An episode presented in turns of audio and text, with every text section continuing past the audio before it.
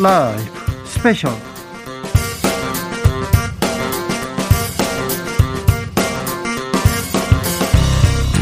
2022년 2월 19일 토요일입니다. 안녕하십니까. 주진우입니다. 토요일 이 시간에 일주일 동안 가장 중요한 일들만 쫙 정리해드리는 그런 시간입니다. 시사 1타 강사 두 분 모셨습니다. 양지열 변호사, 박지훈 변호사, 어서 오세요. 네, 안녕하세요. 네, 안녕하세요. 잘 지내시죠? 네, 네 뭐. 잘 지내고 어, 있습니다. 코로나 무섭습니다. 오미크론 파도 무섭습니다. 뭐 뭐 10만 명에 육박하니까 주위에 네. 뭐 코로나 등등이 너무나 많습니다. 누가 걸려도 이상하지 이상하잖아요. 네. 뭐 독감 같은 느낌이 들 정도로 주위에 코로나 걸렸다는 사람도 많고요. 네. 좀못 오겠다 이런 이런 사람도 많고 뭐 아무쪼록 아무쪼록 건강 관리 거리두기 계속해서 조심하셔야 됩니다. 이 방송 영상으로도 만나보실 수 있습니다. 네, 그렇습니다. 지금 바로 유튜브에서 주진우 라이브 검색하시고 영상으로도 만나보시기 바랍니다. 박지훈 변호사님, 청취자들을 위한 선물 준비되어 있습니다. 네, 자, 주라 자체 설문조사 한번 해보려고 하는데요. 대선 후보들의 이슈 중에 어떤 이슈를 가장 관심 깊게 보고 계시는지 답변 보내주신 분들 중 세 분 추첨해서 선물을 드리겠습니다. 어디로 보내면 됩니까? 네, 카카오톡 플러스 친구에서 주진우 라이브 검색하시고 친구 추가를 한 다음에 메시지를 보내주시면 됩니다. 주진우 라이브 스페셜 본격적으로 시작해 보겠습니다. 대선 이제 정말 며칠 남지 않았습니다. 오늘로 딱 18일 남았습니다. 주말 지나면 어이구. 자, 지난 화요일 공식 선거 운동 시작됐고 대선 후보들 막 유세하고 뭐 어, 곳곳을 누비기 시작했습니다. 각 당의 출사표 먼저 들어보고 가겠습니다. 공식 선거운동 시작됐습니다. 여야 후보들의 출정식 분위기 뜨거웠는데요. 어, 현장 현장의 그 뜨거웠던 목소리 듣고 오겠습니다. 대한민국이 가진 모든 역량들을 다 동원해야 합니다. 내 편이면 어떻고 네 편이면 어떻습니까? 전라도 출신이면 어떻고 경상도 출신이면 어떻습니까? 박정희면 어떻고 김대중이면 어떻습니까? 국민에게 도움되는 것이라면 뭐든지 하겠습니다 여러분 앞으로 진영을 가리지 않고 유능한 인재를 적재적소에 쓰고 연원을 따지지 않고 좋은 정책이라면 홍준표의 정책이라도 박정희의 정책이라도 다 갖다 쓰겠습니다. 이게 바로 실용정치 아니겠습니까 여러분? 정치인은 국민에게 고용된 대리인 일꾼이기 때문에 오로지 국민에게 필요한 일들을 해야 합니다. 나의 신념과 가치가 국민의 요구와 어긋난다면 나의 신념과 가치를 과감하게 포기하고 국민의 뜻을 존중하는 것이 바로 민주국가 아니겠습니까? 부산 부전역 앞에서 있었던 이재명 후보의 유세 현장이었습니다. 김대중이면 어떻고 박정희면 어떻습니까? 실용을 강조했습니다. 네. 어, 지금 이제 코로나 위기 상황에서 대한민국 가야 되는 가장 큰 힘은 어디에서 나오냐? 결국은 이제 인재 등용 아니겠습니까? 골고루 인재 등용을 하는데 그와 더불어서 정책도 마찬가지입니다. 여야를 가리지 않고 좋은 정책이 있다고 하면 서로 그거에 대한 어떤 시너지를 낼 수 있는 정책을 입안하는 것이 실용 정치이고 그것이 가장 중요한 것은 국민에게 다가가는 정치고 국민에게 필요한 정치라는 것이죠. 어, 국민의 뜻을 존중하겠다는 의미를 담아서 어 이재명 후보 연설을 했고요. 저는 이재명 후보의 이제 그 연설을 쭉 보면은 자기의 어떤 삶의 과정들, 궤적들이 다 드러나고 내가 어떤 정치를 펴겠다라고 하는 것이 다 잘 정리가 되어 있습니다. 그것이 가슴에 와닿는 그러한 목소리로 어, 시민들에게 호소하고 있다 이렇게 보고 있습니다. 윤석열 네. 후보의 연설 듣고 올까요? 지금 대한민국이 어떻습니까? 나라 안팎으로 흔들리고 있습니다. 튼튼한 안보로 대한민국을 지키겠습니다. 북핵과 미사일, 북의 도발에는 단호히 대처해서 우리 국민의 생명과 안전을 지키겠습니다. 국제사회에서 존중받는 책임 있는 나라를 만들겠습니다. 이렇게 해야 경제가 사는 것입니다. 진영과 정파를 가리지 않고 실력 있는 전문가를 등용하겠습니다. 참모 뒤에 숨지 않겠습니다. 많은 국정 현안을 놓고 궁금해 하시는 국민들께 직접 나서서 국민의 의견을 경청하고 소통하겠습니다. 서울 청계광장에서 있었던 윤석열 후보의 연설, 유세 듣고 오셨습니다. 어떻게 보셨습니까, 최영도 의원님? 네, 정말 이 국민의 국민을 위한 국민과 정말 함께하는 국민의 힘 국민의 후- 국민 후보 윤석열 아니겠습니까? 사실 뭐 1년 전만 하더라도 이 대통령 후보가 되어서 우리 앞에서 이렇게 큰 기대에 참 대상이 될지 누가 알았겠습니까? 그러게요. 예, 이 바로 바로 이 정부가 그동안 지난 5년 동안 보여준 그 법치 파괴와 내로남불과 또 뭐 정책의 실패 이런 모든 것들이 그 실망과 분노로 기착되면서 국민이 부른 후보죠. 그런 후보라는 사실을 이제 겸하게 받아들이고 지금 뭐 무엇보다도 우리 당이라든가 우리 후보에 대한 지지보다 이 정권 교체의 여론이 훨씬 높지 않습니까? 그 교체의 열기를 정말 실망시키지 않고 뒷받침해 줄 수 있는 게 필요할 거라 생각을 하고요. 이게 뭐 다 상대적인데 뭐 제가 이재명 후보 이야기에 대해서 뭐라고 말하기는 참 어렵습니다만 이게 이제 사실 그 말이 그날 그 순간 그 순간에 한 말로 우리 다 믿지는 않지 않습니까? 그 말의 그 궤적과 흔적을 보여주는데 저랬다가 또 어느 시절에 네 그렇게 말했더니 진짜인 줄 알더라 또 이럴까 봐서 참 겁나기도 하고 또 이게 협치를 하고 사람을 골고루 쓴다지만 지난 2년 동안 우리 박승준 의원이랑 같이 국회에 들어와서 봤지만 뭐 여당이 180석이라는 절대 반지의 유혹에 빠져나오니 그랬겠지만 너무 폭주기관차에 밀어붙이지 않았습니까? 입법 독주라는 말까지 만들어내면서 이제 그런 것들이 지금 뒤늦게 이제 그 후회하고 뭐 고친다면 다행스러운 일이지만 그러나 지금 이렇게 갑자기 그 선거 국면에서 이제 좀 궁지에 취했다고 이렇게 말을 바꾸고 또 다른 날 가서 아유 내 그랬더니 정말 진짜인 줄 알더라 이럴까봐 참. 그 네, 어쨌거나 이 결의를 가지고서 여야 모두가 힘을 합치고 고루 동용하고 힘을 서로 합치지 않으면 참 이 난국을 어렵 저 이겨나기 어렵습니다. 미래는 과학기술 시대입니다. 박정희 대통령께서 경제개발 5개년 계획으로 과학기술 발전시켜 제 한강의 기적을 만들어냈습니다. 저 안철수 그 뒤를 이어 제2의 과학기술 입국을 통해 제2의 한강의 기적 반드시 만들겠습니다. 여러분, 내 후보 비교해 보십시오. 너무나도 차이가 많습니다. 저 안철수 유일하게 회사 만들고 돈 벌어본 사람입니다. 세금 퍼주기 한 사람들과는 다릅니다. 저는 국고를 바닥내는 사람이 아니라 국고를 채울 사람입니다. 동의하십니까? 대구에서 선거운동을 시작한 안철수 후보의 연설 듣고 오셨습니다. 국민의힘에서는 뭐 단일 안 해도 이긴다 이렇게 생각하나요? 어, 그 내부 사정이 제가 모르지만 그분들의 태도를 볼 때, 네.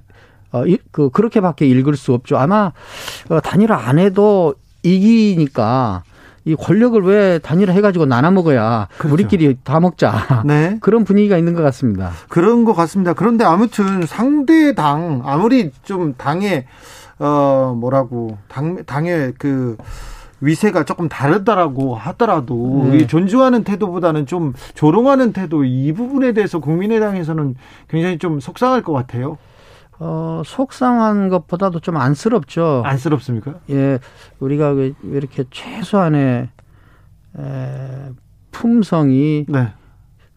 흐트러지지 않으면서 예. 무슨 일들을 서로 하면 좋지 않겠습니까? 그렇죠. 예, 예. 네.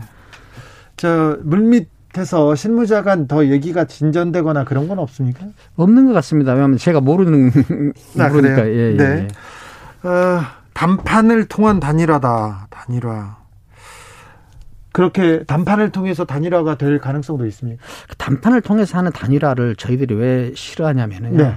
그는 아마 그 권력 연합이 될 가능성이 커요. 그렇죠. 자리를 얻고. 그렇죠. 그런데 우리는 권력 연합이 아니라 네. 정책 연합을 하고 싶은 거예요. 아하. 왜 그러냐면은 단일화 이후에 정권 교체를 하더라도 네. 정권 교체 이후가 문제거든요. 그렇죠. 이 국정 운영이 순조로울 리가 없어요. 예, 예. 혼자 해가지고는. 네. 그러니까 단일화를 제기하는 거지. 네.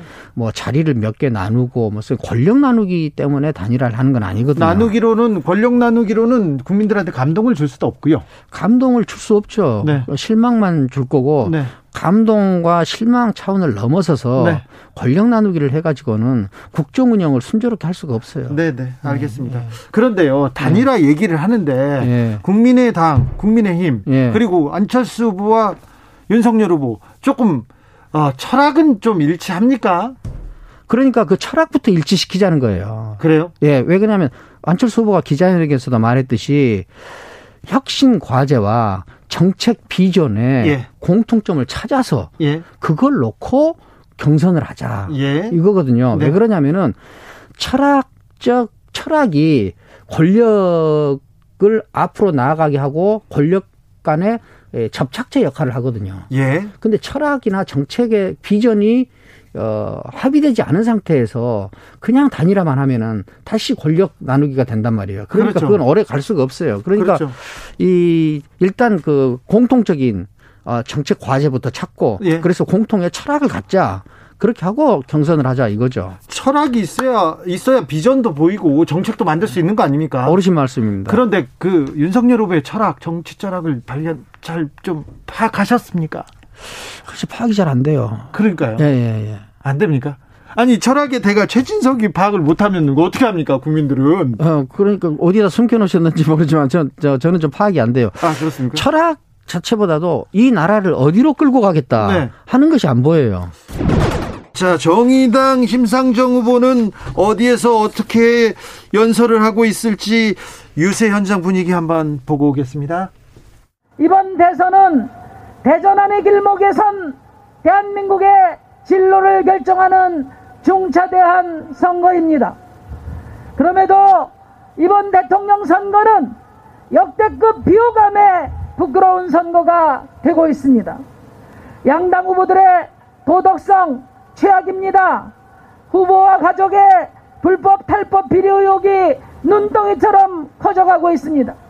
그럼에도 불구하고 사법적 검증도 거부하고 서로 사태질과 진영 정치로 뭉개고 있습니다. 오직 표만 쫓는 표퓰리즘으로 노선과 정책 차이마저 실종되고 있는 대선입니다. 대한민국의 역주행에 단호하게 막아서겠습니다. 기필코 양당, 제- 양당 체제를 넘어서서 미래를 향한 정치 교체를 이뤄내겠습니다. 심상정 후보는 전주로 갔네요. 전주 롯데백화점 앞에서 아, 유세를 하고 있었습니다. 강민진 대표, 자 정의당은 어떻게 지금 선거를 치르고 있습니까? 네, 오늘 심상조 후보님이 첫날 대선 선거운동 첫날을 호남 전북에서 시작을 하셨고요. 저도 네. 이제 같이 갔다 왔는데 아 다녀오셨어요? 네, 눈발이 많이 날렸습니다. 네. 네, 날씨는 맑았는데 눈발이 좀 날려서 운치는 좋았고요. 네. 네, 심상조 후보가 말씀하신 것처럼 지금 양당 정치가 아닌 대안이 심상정 후보밖에 없게 되는 그런 대선으로 치러질 전망이 있고 그리고 이제 심상정 후보께서 녹색복지 대통령 시대를 열겠다. 그리고 대기업과 중소기업, 노동자, 소비자 모든 경제 주체들이 공정하게 경쟁하고 정의로운 대가를 받는 그런 나라 만들겠다 이렇게 말씀하셨습니다. 이 유세 뭐 대선 유세 그 전에 보신 적 있으세요? 어, 지난번 대선 때는 제가 당직을 맡고 있지는 않았어요. 네. 시민으로서 봤었죠. 아 그래서 당원으로서 봤었죠. 이번 네. 이번에 저, 그 청년 정의당 대표로 이렇게 유세 참여하고 같이 가보니까 어떻던가요? 어, 일단 지나가시는 시민들이 어, 차 이렇게 지나가시면서 손을 많이 흔들어 주셨고요. 네. 어, 그리고 어, 물론 저희가 이 큰 당들만큼 돈이 많지 않기 때문에 아마 규모나 이런 것들은 작을 겁니다. 하지만 이제 그런 어떤 선거 운동의 규모보다는 국민들께서 우리가 이야기하고자 하는 바, 어, 절박하게 어, 말씀을 드리면 더 들어주실 거라고 생각을 하고요. 저희가 이번에 기획 유세단을 네 가지 종류를 꾸렸어요. 첫 번째는 2030 유세단이고요. 제가 이제 그 단장을 맡게 됩니다. 네. 그리고 두 번째는. 네, 두 번째는 전태일 유세단 해서 우리 사회 사회 다양한 노동자들 찾아갈 예정이고요. 그리고 세 번째로 기후 대선 어 지금 이 이번 중요하죠? 대선에서 예 실종된 기후 위기 의제를 어 되살리기 위한 지구 방위 유세단을 어 출범을 시킬 예정입니다. 네. 그리고 마지막으로 차별에 반대하는 페미니스트 유세단이 어 모두 다 함께 한 마음으로 뛸 예정입니다. 주진우 라이브. 네, 어우, 우렁찬 목소리 어떻게 들으셨습니까? 아, 두 변호사님들은 지금 대선 분위기 어떻게 보고 계세요? 양지열 변호사님? 어, 저는 사실 어, 이번 주에 봤던 기사들 중에서 네. 대선 이유가 더 걱정이다라는 그런 기사가 좀 눈에 띄더라고요. 걱정은 걱정이에요. 그러니까 양쪽의 지지자가 굉장히 몰려 있고 사실 서로 이제 뭐 네거티브라면 네거티브, 뭐 폭로란 폭로 이런 것들도 많이 나와 있는 상황이라서 비호감도도 높은 상황 아니겠습니까? 호감도도 높고 비호감도도 높고 이게 너무 양쪽으로 갈라져 있어서 네. 이게 어, 누가 대통령이 되든지 간에 그 이유가 더 큰 걱정이다라는 그 기사의 제목만 보고도 저는 공감이 될 정도로 좀 그런 상황이긴 합니다. 그러니까 대선 막바지 하니까 치열해지는 건 어쩔 수 없긴 한데 그 치열함이 이게 수습이 어려울 정도로까지 가지 않나 하는 걱정이 좀 드네요. 국민의 대통령이 돼야 됩니다. 통합의 대통령이 돼야 그렇죠. 되는데 지금 민주의 민주진영의 민주당의 대통령, 국민의힘의 대통령 아 너무 지금 이렇게 쫙 갈라져 있습니다. 어쨌든 뭐 선거 결과는 이제 봐야 알겠지만 아주 근소한 차로 아마 한쪽이 이제 이기지 않을까 뭐 이렇게 예상이 많이 되고 있는데요. 네. 지금 양, 양 변호사 얘기한 것처럼 약간은 어떤 갈등적인 측면이 충분히 좀 있어 보입니다. 그 네. 네거티브가 지금은 뭐 조금밖에 안 나오고 있지만 나중에 이제 집권함과 동시에 사실 그걸 갖고 사정 전국이 될 가능성도 있고요. 그래서 뭐 일단 그래서 그런지 민주당 이재명 후보는 약간은 미래적인 뭐 경제 통합 뭐 이런 것들 얘기하는 것 같고요. 또 윤석열 후보 같은 경우는 그래도 지금 먹히는 정권 심판이라든지 정권 교체를 지금 얘기하는 것 같습니다. 네. 그래서 두 사람 유세하는 모습을 보면 그런 게 좀 비교가 되긴 한데요. 네. 저는 오히려 윤석열 후보는 첫 유세잖아요. 이름 정치권에 들어온 지 얼마 안 됐, 되게 신나 있는 모습이 좀 눈에 띕니다. 그러게요. 어퍼컷을 예. 막 계속 날리고 있습니다. 그 포컷이 이제 뭐 지지자를 좋아할 수는 있지만 또 반대편 진영에서는 상당히 좀 오만해 보일 수도 있는 그런 부분이 있는데 어쨌든 보는 입장에서는 그 어퍼커트를 시킨 것 같지는 않거든요. 본인이 즉흥적으로 이렇게 하는 모습이거든요. 그 상당히 좀 신나 있다 이런 느낌이 들고 한편 또 이재명 후보는 조금 목소리나 이런 게좀 많이 좀 힘들어하는 아 뭐 그렇습니까? 어떤 차분한 그런 느낌. 네. 연설에서 이렇게 연설의 모습만 보면 지금 국민의힘 쪽에서 분위기가 나쁘지 않다 이렇게 판단하는 것 같습니다. 뭐 아무래도 여론조사 결과 같은 게 이제 뭐 오차 범위 네건 바뀌건 지금 앞서고 있는 분위기가 네. 있기 때문에 당연히 그렇게 나오는 거고요. 또 이제 심판이라고 하는 것 자체가 어찌 보면 목소리를 높이기에는 좋은 소재이긴 하잖아요. 예, 그러니까 예. 누군가 앞으로 뭐 미래를 얘기를 하면서 큰 목소리를 낸다라는 게 조금 어, 어려운 상황이기도 한데 다만 이제 말씀하는 가운데서 좀 과한 얘기들이 있었죠. 뭐 나치라든가 뭐 히틀러, 파시스트, 히틀러. 히틀러 이런 얘기들이 나오니까 공산당. 네, 그래서 이제 청와대에서 이 부분을 또 이렇게 혹시 또 지난번 저 사실 사과를 하라고 요청했던 적폐수사 발령 발언도 사과는 안 했는데 이런 얘기가 너무 강하게 나올 경우에 또 이 청와대와의 어떤 제2의 갈등 이런 것들이 불거질 수도 있고 그게 썩 좋아 보이지는 않아요. 예. 네. 국민의 국민의 당 안철수 후보 선거본부에서는 안타까운 일이 있었습니다. 조금 전 들으신 최진성 상임선대위원장의 말은 그 불의의 사고가 일어나기 전이 전의 얘기인데 아무래도 단일화 지금 사실은 단, 일화가 가장 큰 변수가 될수 후보 있습니다. 등록 날은 부인이 김 김미경 여사가 코로나 확진됐고요. 확진이 됐고 선거 시작하자마자 이렇게 안타까운 일들이 생겼고요. 지금 그 빈소에 계속 가 있습니다. 네네 안철수 선거 후보. 운동을 하지 못하고 빈소를 지켰죠. 그렇죠. 그런 상황인데 이제 뭐 윤석열 후보라든지 이재명 후보가 뭐한 독대 같은 걸 하긴 했다 하는데 뭐 거기서 단일화 얘기 나오진 않았는 걸로 지금 보이고요. 앞으로 이제 남은 게 단일화 이 부분입니다. 특히 어, 국민의힘의 윤석열 후보하고 단일화 될 수 있는지 없는지 부분. 그렇죠. 뭐 일단은 완주를 이제 얘기를 했습니다. 안철수 후보는 완주를 하겠다라는 식으로 얘기를 했는데 글쎄 뭐 완주라는 게 이제 본인의 뜻보다는 또 뭐 비용적인 측면도 있을 거며 지지율의 어떤 변동 추이가 조금 중요하 더 중요하지 않을까 생각이 돼요. 왜냐하면 이번 선거가 두 양당 그 후보가 너무 강하다 보니까 결과론적으로 중간에 있는 안철수 후보는 빠질 가능성이 크거든요.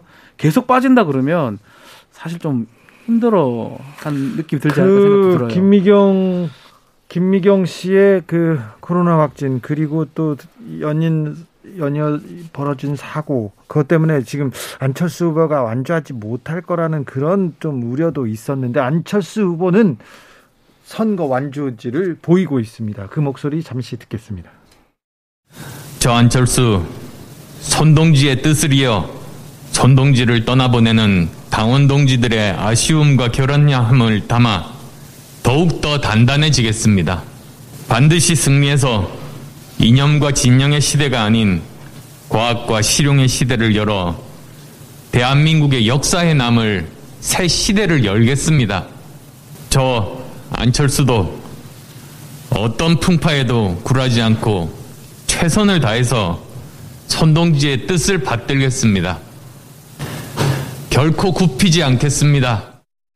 결코 굽히지 않겠습니다. 단단히 반드시 승리하겠습니다. 새 시대를 열겠습니다. 안철수 후보 결연해졌습니다. 그 이게 어려움이라고 하는 게 양쪽의 측면이 다 있는 거잖아요. 그러니까 어려움이 와서 사람을 힘들게 주지 않게 할 수도 있고 그 어려움 때문에 얘기하신 것처럼 더 결연하게 의지를 불태울 수도 있고 또 밖에서 보는 입장도 그렇습니다. 그런 어려움을 겪고 있기 때문에 일종의 좀 힘을 실어주자는 그런 뭐, 네. 뭐 소고서 같은 것이 통할 가능성도 있고요. 그렇죠. 또 아까 말씀드린 것처럼 지금은 양강이라기보다는 양극강이에요.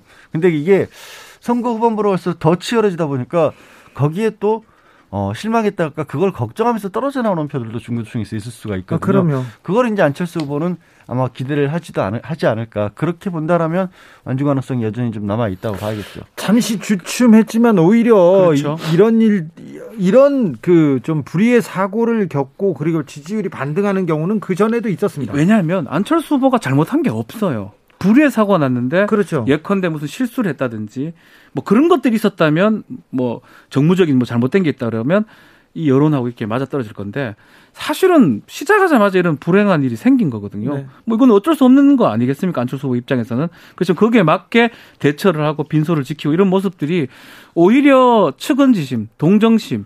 이 사실 선거에서 이게 뭐 100% 작동한다는 할 수는 없지만 가끔 눈물 작동. 같은 게 먹힐 수가 있어요. 박근혜 전 그렇죠. 박근혜 후보가 선거 캠페인 중에 가장 가까운 비서 그렇죠. 비서가 도, 돌아가셨거든요. 네. 선거 중에 교통사고 저 박모 제가 성함을 제 기억을 잘 못하겠는데 그때 사실은 동정표가 쏠렸던 부분도 있었어요. 그렇죠. 빈소로 갔던 모, 모 양도 언론에 많이 보도가 됐었고요. 네. 그래서 저는 양절 변호사님하고 말씀 좀 생각이 비슷한 부분이 있어요. 결국은 지지율도 이제 그게 요소 중에 하나가 되는데 이 지지율이라는 게 이 극강의 어떤 모습에 대해서 실망했던 사람들이 오히려 안철수 후보나 또 심상정 후보나 특히 안철수 후보한테 오히려 이걸로 해가지고 반, 반등할 수 있는 기회도 되지 않을까. 네. 그리고 안철수 후보가 10년 이상 지금 제3지대에서 제3지대에도 있었지만 뭐 여러 진영에서 지금 정치 내공을 쌓아왔기 때문에 그렇게 그렇게 어 본인도 단단히 더 단단히 반드시 승리하겠다. 굉장히 굉장히 좀 의지를 보이고 있어요. 그렇죠. 어, 지금 이제 아까도 말씀드렸다시피 이, 이, 뭐 이재명 후보 측도 그렇고 윤석열 후보 측도 그렇고 성으로에 대한 공격을 안 할 수가 없는 상황이거든요. 아, 그렇죠. 어, 윤석열 후보 같은 경우는 정권 심판을 내세우고 있기 때문에 더더군다나 이제 강한 말들이 계속해서 이어지고 있는 상황이니까 아까 제가 그런 말씀을 드린 거고요. 또 흔히 그런 말 하잖아요. 선거를 앞두고 밴드웨건 효과라 그래서 잘 나가는 쪽에 붙는 그런 심리도 작동을 하지만 또 열세자 효과라 그래서 또 뭔가 지지를 못 받고 있는 후보에게 또 마음이 가는 그런 심리도 작동하기 때문에 이번 선거에서는 어느 쪽이 더 많이 나타날 것인가 특히 안철수 후보를 두고는 그게 어떤 식으로 작동할지가 한 관전 포인트가 될것 같아요. 한 가지만 좀 더 첨언을 좀 하면 역대급 비호감 선거다 이런 얘기 많이 하잖아요. 그래서 아직까지 부동층 그러니까 지지율 이렇게 여론조사를 해보면 잡히지 않는 사람이 꽤 많습니다. 20% 이상으로 보이거든요. 여론조사가 지금껏 잘 맞췄, 던 적도 있지만 네. 틀린 적 완전히 많거든요. 틀린 적도 몇 번 있어요. 사실은 어 많죠. 그래서 사실 그렇기 때문에 그 20% 부동층이 어디로 가느냐가 사실 이 선거의 막판에 어떤 어, 봐야 될 부분인데 안철수 후보한테 갈 수 있는 부분은 저는 충분히 또 있다. 안철수 듭니다. 후보와 윤석열 후보의 단일화 계속해서 얘기가 나오는데 최진석 어, 상임선대위원장 얘기는 이 철학이 맞아야 철학이 맞아야 철학자답게 철학이 맞아야 둘이 단일화라든 뭘 하든 이렇게 하는데 자기가 철학자로서 곰곰이 따져보고 이렇게 고민해 봤는데 윤석열 후보의 철학을 모르겠다는 거예요. 도저히. 음, 공약에 있어서도 지난주에 이제 가장 핵심 공약으로 내세웠던 부분이 윤석열 후보 같은 경우에는 검찰권 강화 아니겠습니까? 예. 검찰 독립이라는 부분인 거고 그래서 검찰의 어, 예산도 독립으로 편성시켜주고 법무부 장관 수사주의도 받지 않겠다라는 부분 그건 어찌 보면 자연스러운 부분이 본인이 평소에 가장 잘 알고 그잘 어떻게 보면 그 분야에 소신이 있기 때문에 그걸 얘기를 꺼낸 건데 문제는 그런 어떤 실무적인 데서 나오는 어떤 소신이란 것과 커다란 철학이라는 것과는 상관이 없잖아요. 네. 그러니까 최인석 그, 그 지금 어, 성임선대 위원장 입장에서는 저분이 저거 말고 그러니까 자녀짓이 잘하는 쪽의 검찰 얘기 말고 어떤 국가 비전이라든가 철학을 갖고 있는지를 파악하기가 어렵다는 뜻으로 얘기를 하신 거겠죠. 네. 지난 15일 공식 선거 운동이 시작됐습니다. 아, 코로나로 지금 확진자가 10만 명씩 쏟아지는 그런 상황인데, 거리 유세를 시작해서 좀 사람들이 모이고 있더라고요. 그런데 이게 2000년대 초반 똑같다. 이렇게 생각이 저는 지나가다 들었습니다. 네. TV 토론을 좀 더 많이 해주셨으면, 아니면 좀 다른 쪽의 선거 운동이 더 효과적이지 않을까 생각하는데, 거리 유세. 저는 이제 개인적인 생각인데요. 네. 유세가 막 완, 완전히 뭐 효, 효력을 본다. 이거는 예전에 우리 그 기억나십니까? 군중 집회하면 예전에 뭐 네, 한강 여의도 이런데 그 많은 사람들이 모이고 80년대, 수십 90년대 명, 뭐만 명씩 한강 다리가 예. 출렁거렸어. 막 그런 거 있잖아요. 그런 모습은 사실 불가능하거든요. 코로나도 있고. 그래서 뭐 이제 유세를 보고 갑자기 마음을 정하거나 유세를 보고 마음을 돌리거나 하지는 좀 않을 것 같아요. 그럴 것 같은데요. 그런데. 전통적인 방식을 고수하고 있어요. 저는 이거는 이제 전통적인 방식의 유세의 중심이 있다기보다는 이제 조금 다르게 볼 측면은 분명히 있을 것 같아요. 뭐냐면 음 아까 말씀드린 것처럼 굉장히 극강 구도이기 때문에 이 서로를 지지하는 쪽에서는 진즉부터 사실은 지난 여름 가을부터 계속해서 이 흐름을 지켜오면서 지지율 오르고 내리는 거에 따라서 흔들리기도 하고 그랬지만 그렇지 않은 더 사실 어찌 보면 정치 뉴스를 일일이 그렇게 날마다 소화하지 않는 분들도 꽤 많거든요. 네. 그런 분들 입장에서는 아 이제 거리에 플래카드 걸리고 포스터 붙이고 그리고 뭐 사람들도 우왕좌왕하고 이럴 때 누구 찍지 이렇게 생각하시는 분들도 있거든요. 이제 그런 분들에게 사실은 이 효과를 내기 시작하는 거고 워낙 지금 뭐 박빙승부가 예측되고 있기 때문에 그래서 거기에서 움직이는 사람의 숫자가 전체 비중으로 따지면 그렇게 크지 않다고 할지라도 실제 선거에 결정하는 요인은 될 수 있다라고 저는 봐요. 그러니까 어, 그래. 대중예술 자체가 결정한다기보다 그런 일이 벌어지고 있다라는 게 이제 사람들에게 아, 이 선거철이지라는 것을 강의시키는 그런 효과는 분명히 있다는 거죠. 음, 아무튼 그 영상으로 만들어지거나 뉴스에 또, 또 태우는 영, 그 말들이 있기 때문에 그런데 대중 연설 굉장히 능한 이재명 후보 그리고 연설보다는 액션에 더 좀 능한 윤석열 후보 누가 더 어필하고 누가 점수를 사람마다? 다를 것 같은데요. 부동층을 기준으로 아직까지 못 정한 사람이 있다면요.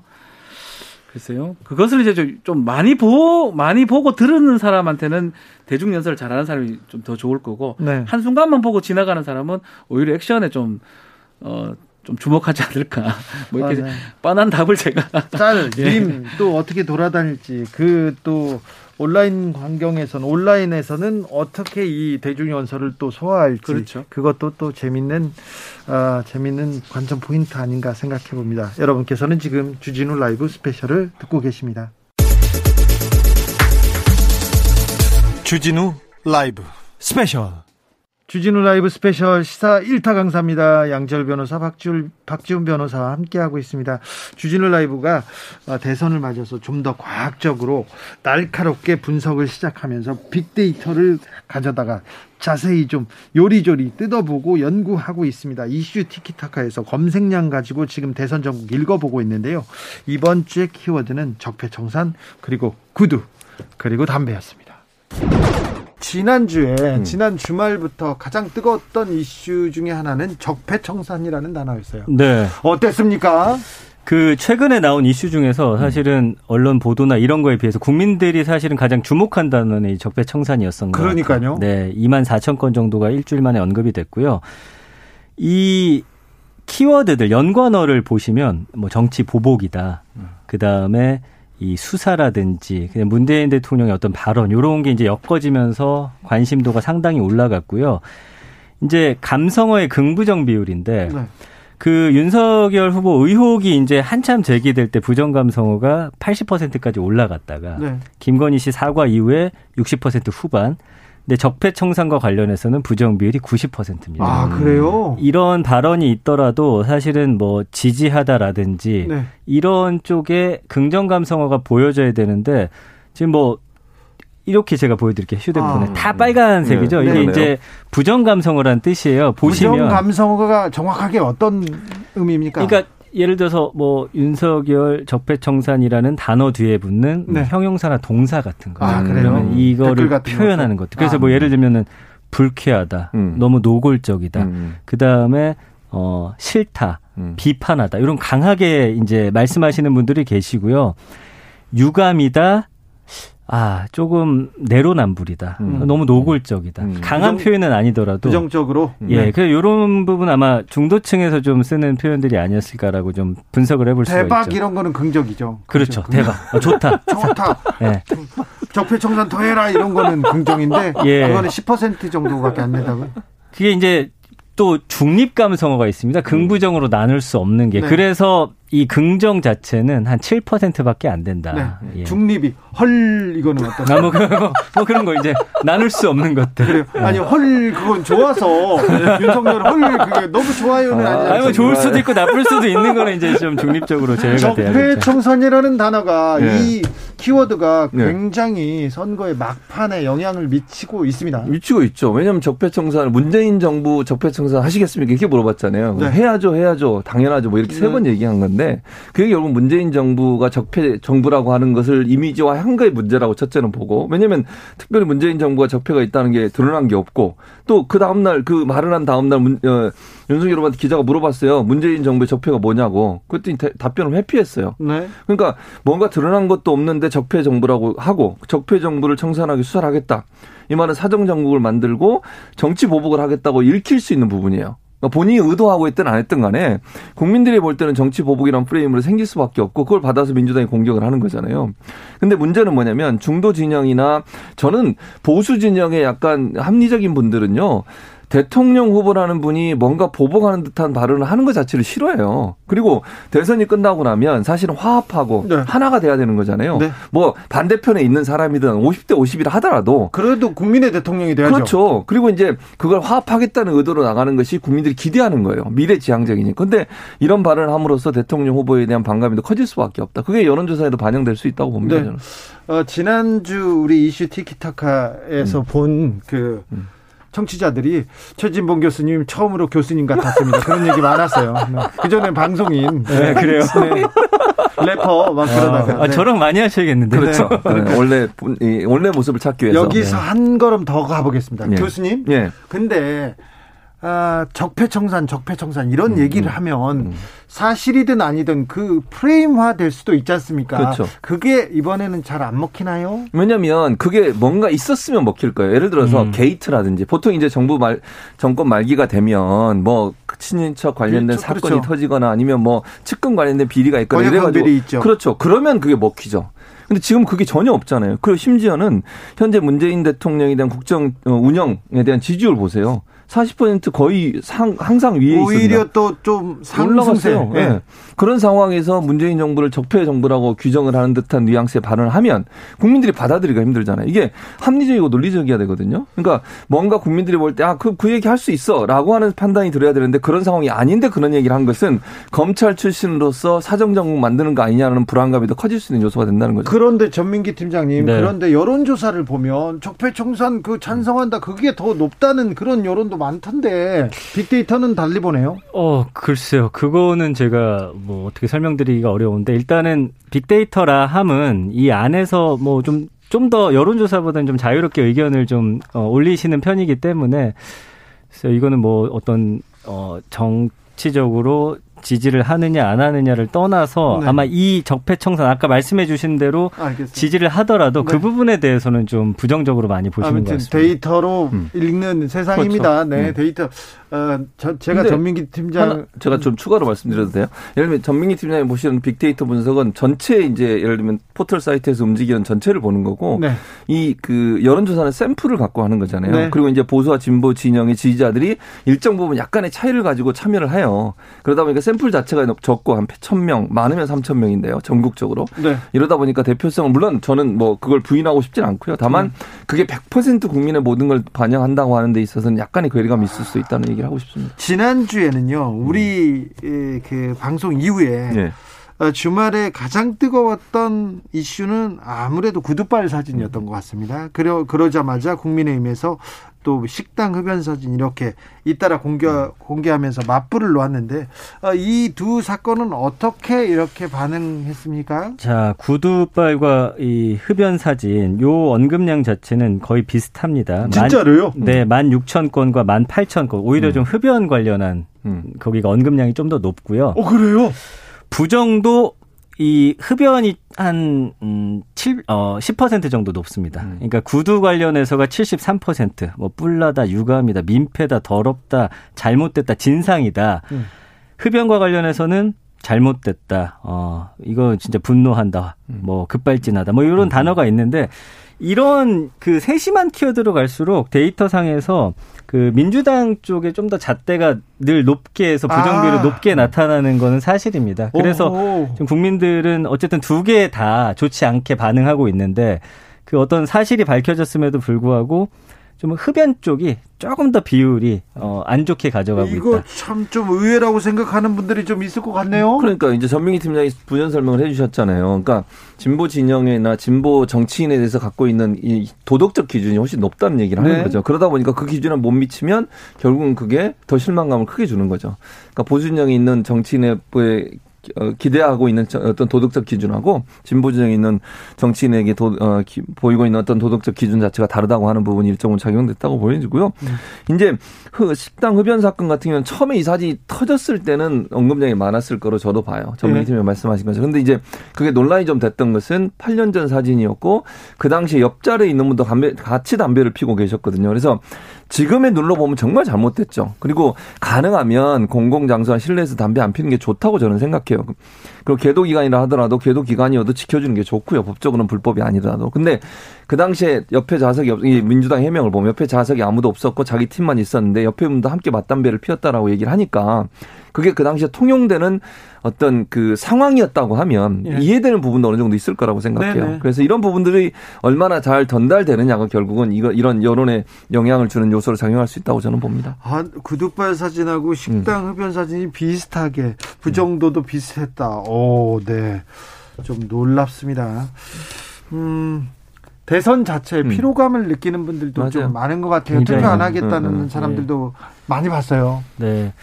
그러니까 이 비호감이라는 게 사람들 굉장히 피곤하게 하고 있고 그 사실은 국민들의 마음은 진짜 아까 말씀 문자에도 왔지만 화합이라든지 네.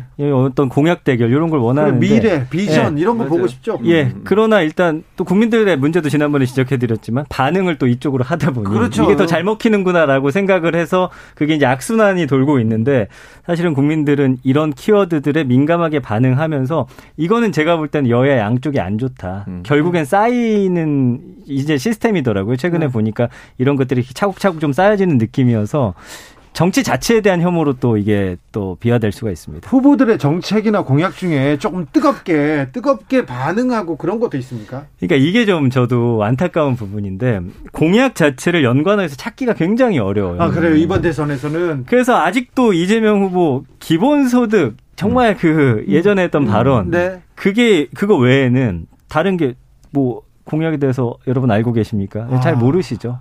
거의 요즘 뭐 비슷하지 않나요? 뭐 약간 요런 느낌. 좀 안타깝네요. 예. 근데 저는 이제 그런 부분에 시간이 없지만 짧게 말씀드리면 언론의 역할도 중요하다고 생각해요. 그렇죠. 왜냐하면 언론이 자꾸 그런 아까 자극적인 내용들 있잖아요. 이런 내용만 계속 보도를 해요. 따라가면서 그러니까 이제 문제는 공약에 대해서 검증하고 공약을 좀 더 부각시켜서 어떤 공약이 정말 합리적이고 그다음에 우리가 우리 미래를 책임질 수 있는 공약이냐 하는 부분은 검증보다는 이런 이제 자극적인 요소들을 가지고 자꾸 하다 보니까 국민들이 그것만 따라가다 보니 여론을 따라가게 되고 그러니까 언론의 보도를 따라가게 되고 그게 여론 형성에 영향을 미치는 요소가 아닌가. 근데 공약 내 놓을 때도 요새 음. 즉각적인 반응이 가능하니까 던져보고 아니다 싶으면 접고 음. 좋아하는 것 같은 거는 또 끼워 넣고 하다 보니까 공약이 좀 비슷해지고 있다라는 이야기도 계속 그렇죠. 들리거든요. 네, 맞아요. 예, 그 부분들에 대한 좀 어, 평가도 있어야 될 것 같습니다. 저희도 외교 안보 말고는 다른 데선 비슷해지고 있어서 지금 네. 외교 안보 계속 좀 듣고 있습니다.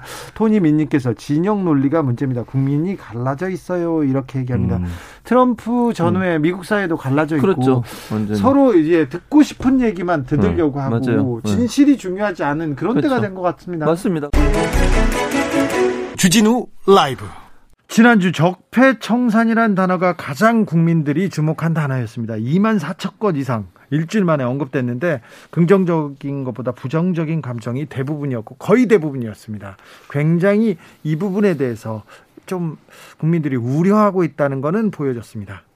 그 당연히 뭐 그런 부분이 있을 겁니다. 왜냐하면 아까도 말씀드렸다시피 이번 선거 이제 걱정하는 시선으로 바라보는 분들은 정말 선거 끝나고 나면 어떻게 될까 비바람 부는 거 아니야, 뭐. 그런 생각들을 하지 않습니까? 네, 그런 사람들도 있고요. 네, 그런 생각 그런 생각들 하는 와중에 이런 단어가 나온다는 거 그리고 또 어쨌든 대선이라고 하는 것은 미래를 향해서 가야 되는 것인데 과거에 관한 부분들이 이렇게 언급되는 것 자체가 부정적으로 보이는 측면도 있고요.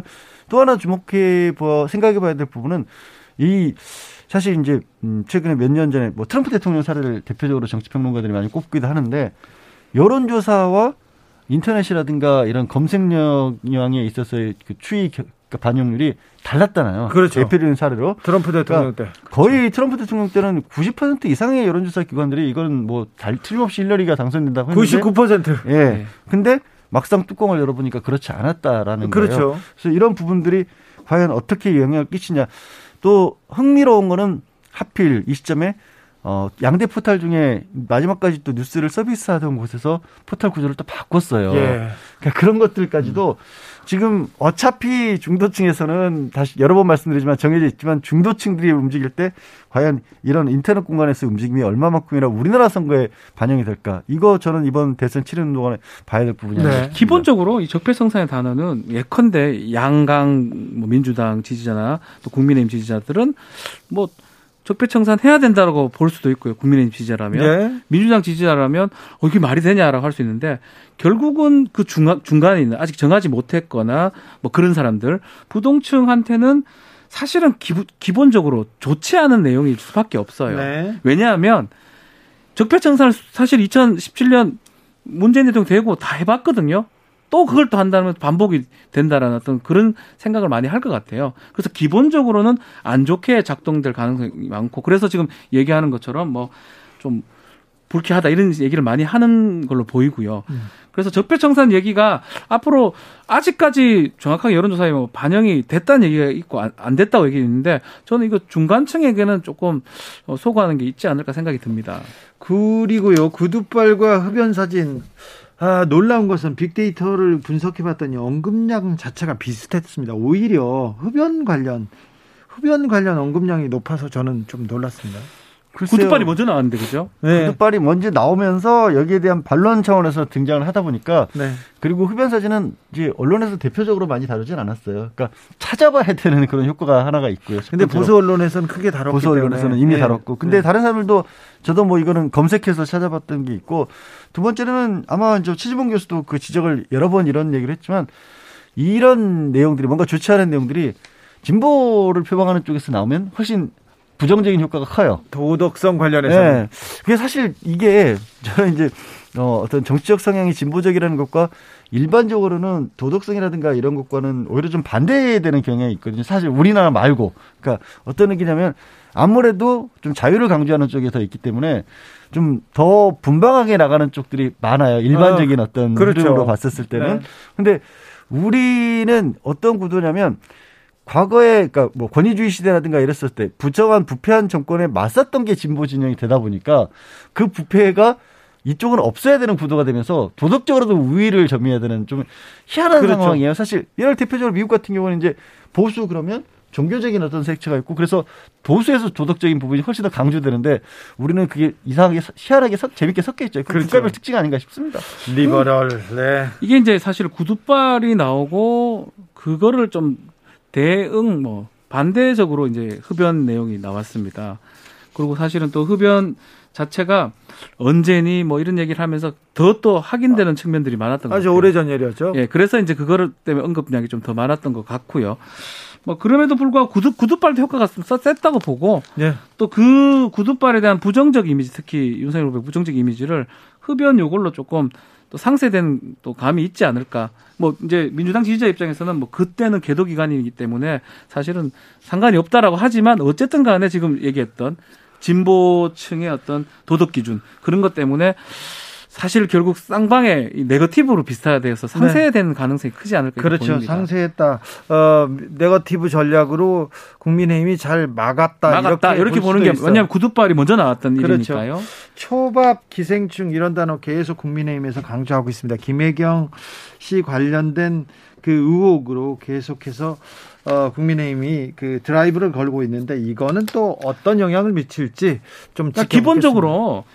좀 귀에 와닿는 것, 또 그림이 그려지는 게 사람들한테 더 강력합니다. 소고기 초밥. 예, 소고기, 초밥, 닭백숙, 기생충 이게 다 그림이 그리. 기생충 보면 영화 기생충하고 딱 연상이 되는 거거든요. 네. 근데 이제 예컨대 민주당이나 이재명 후보 캠프에서 하고 있는 무속, 주술, 소, 소가죽, 그 소가죽이에요. 네. 그런 얘기들은 약간 그림이 잘 안 그려져요. 음. 그러니까 직관적으로 많이 안 떠오릅니다. 그러다 보니까 국민의힘이나 그 윤석열 후보 측에서는 눈에 잘 띄고 딱 그려지는 이런 어떤 단어들을 위주로 좀 네- 네거티브 전략을 좀 짜고 있는 거 아니냐 생각이 듭니다. 이게 지금 여론조사에 조금 영향을 미치고 있나요? 저는 일부 영향력이 있다고 보거든요. 결국은 어 무슨 소고기가 뭐야 라고 물어볼 수도 있고요. 찾아보면 어 그럴 수 있나 이런 얘기가 할 수밖에 없거든요. 네. 그래서 저는 국민의힘의 전략이 그게 이제 어느 정도 전략적 측면이 아니었나 생각도 들고요. 네, 과거에 이제 흔히 하는 말로 이제 사회적 의미에서 갑질 같은 것들이 굉장히 사람들에게 피부에 와닿고 누구나 한 번쯤은 어찌 보면 생활하면서 겪었을 수도 있는 일이잖아요. 그러니까 이제 박 변호사 얘기한 것처럼 어, 그 어떤 대중들에 대한 호소력 자체가 굉장히 강하죠. 그런 부분이 영향을 좀 끼친 것으로 보입니다. 네. 일주일 동안 가장 중요한 뉴스들 쫙 정리해 봤습니다. 복습했습니다. 이제 예습해야죠.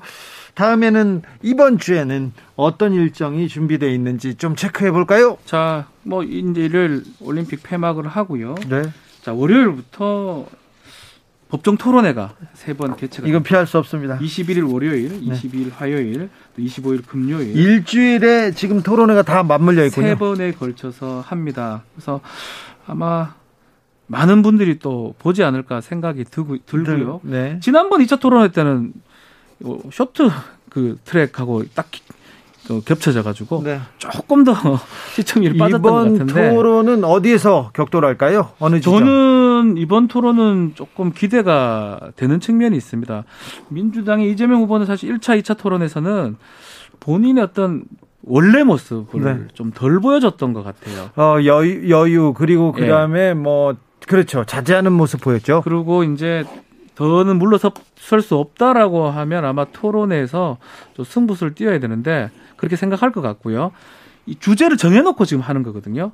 주제를 정해놓고 하고 좀 더 심도 깊은 얘기를 한다 그러면 글쎄요 토론 관련해서 우리가 좀 토론에서 사실 뭐 토론은 스포츠 경기와 비슷해가지고 지지자들 보고 그냥 서로 서로 잘했다고 한다고 그러지만 그래도 뭔가 큰 것들이 좀 나올 가능성 좀 배제할 수 없다 저는 그런 생각이 좀 듭니다. 지난번 2차 토론의 후반전에 들어가면서부터는 그러니까 1차 토론회 때는 글자 그대로 맛보기 정도였고요. 서로 각자 생각하는 것들을 펼치는 정도였고 2차 토론회 때는 윤석열 후보가 이재명 후보가 뭐 후반부에 가서 좀 부딪히는 모양새가 빚어졌어요. 이제 성남시 개발 과정에서의 어뭐 특혜다 아니다 이 기업 유치한 거다 이런 것도 그랬었고 왜 검사로서 그런 부분을 색안경을 끼고 바라보냐는 취지의 그런 그렇죠. 반론도 나왔었거든요. 그러면서 좀 불꽃이 튀려고 했었는데 그러다가 말았거든요. 그리고 아까 형 언급한 것처럼 2차 토론에서의 시청률 자체도 높- 높진 않았었고 마침 이제 적폐청산 얘기를 윤석열 후보가 계속해서 하면서 또 유세 현장에서 현재 청와대에서 대해서 굉장히 강하게 공격을 하고 있거든요.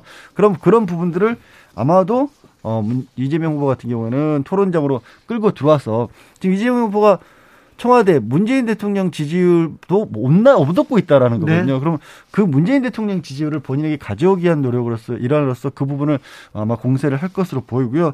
특히 우크라이나 러시아 사태 이게 또 이제 전쟁 상황에 대한 경각심을 사람들에게 불러일으키고 있는데 안보 문제를 가지고 이제 윤석열 후보는 굉장히 강하게 나오고 있고 그 강하게 나오는 부분을 지난 2차 토론회 때 이재명 후보는 이거 그렇게 위험을 조정하는 것이다라고 또 맞섰었거든요.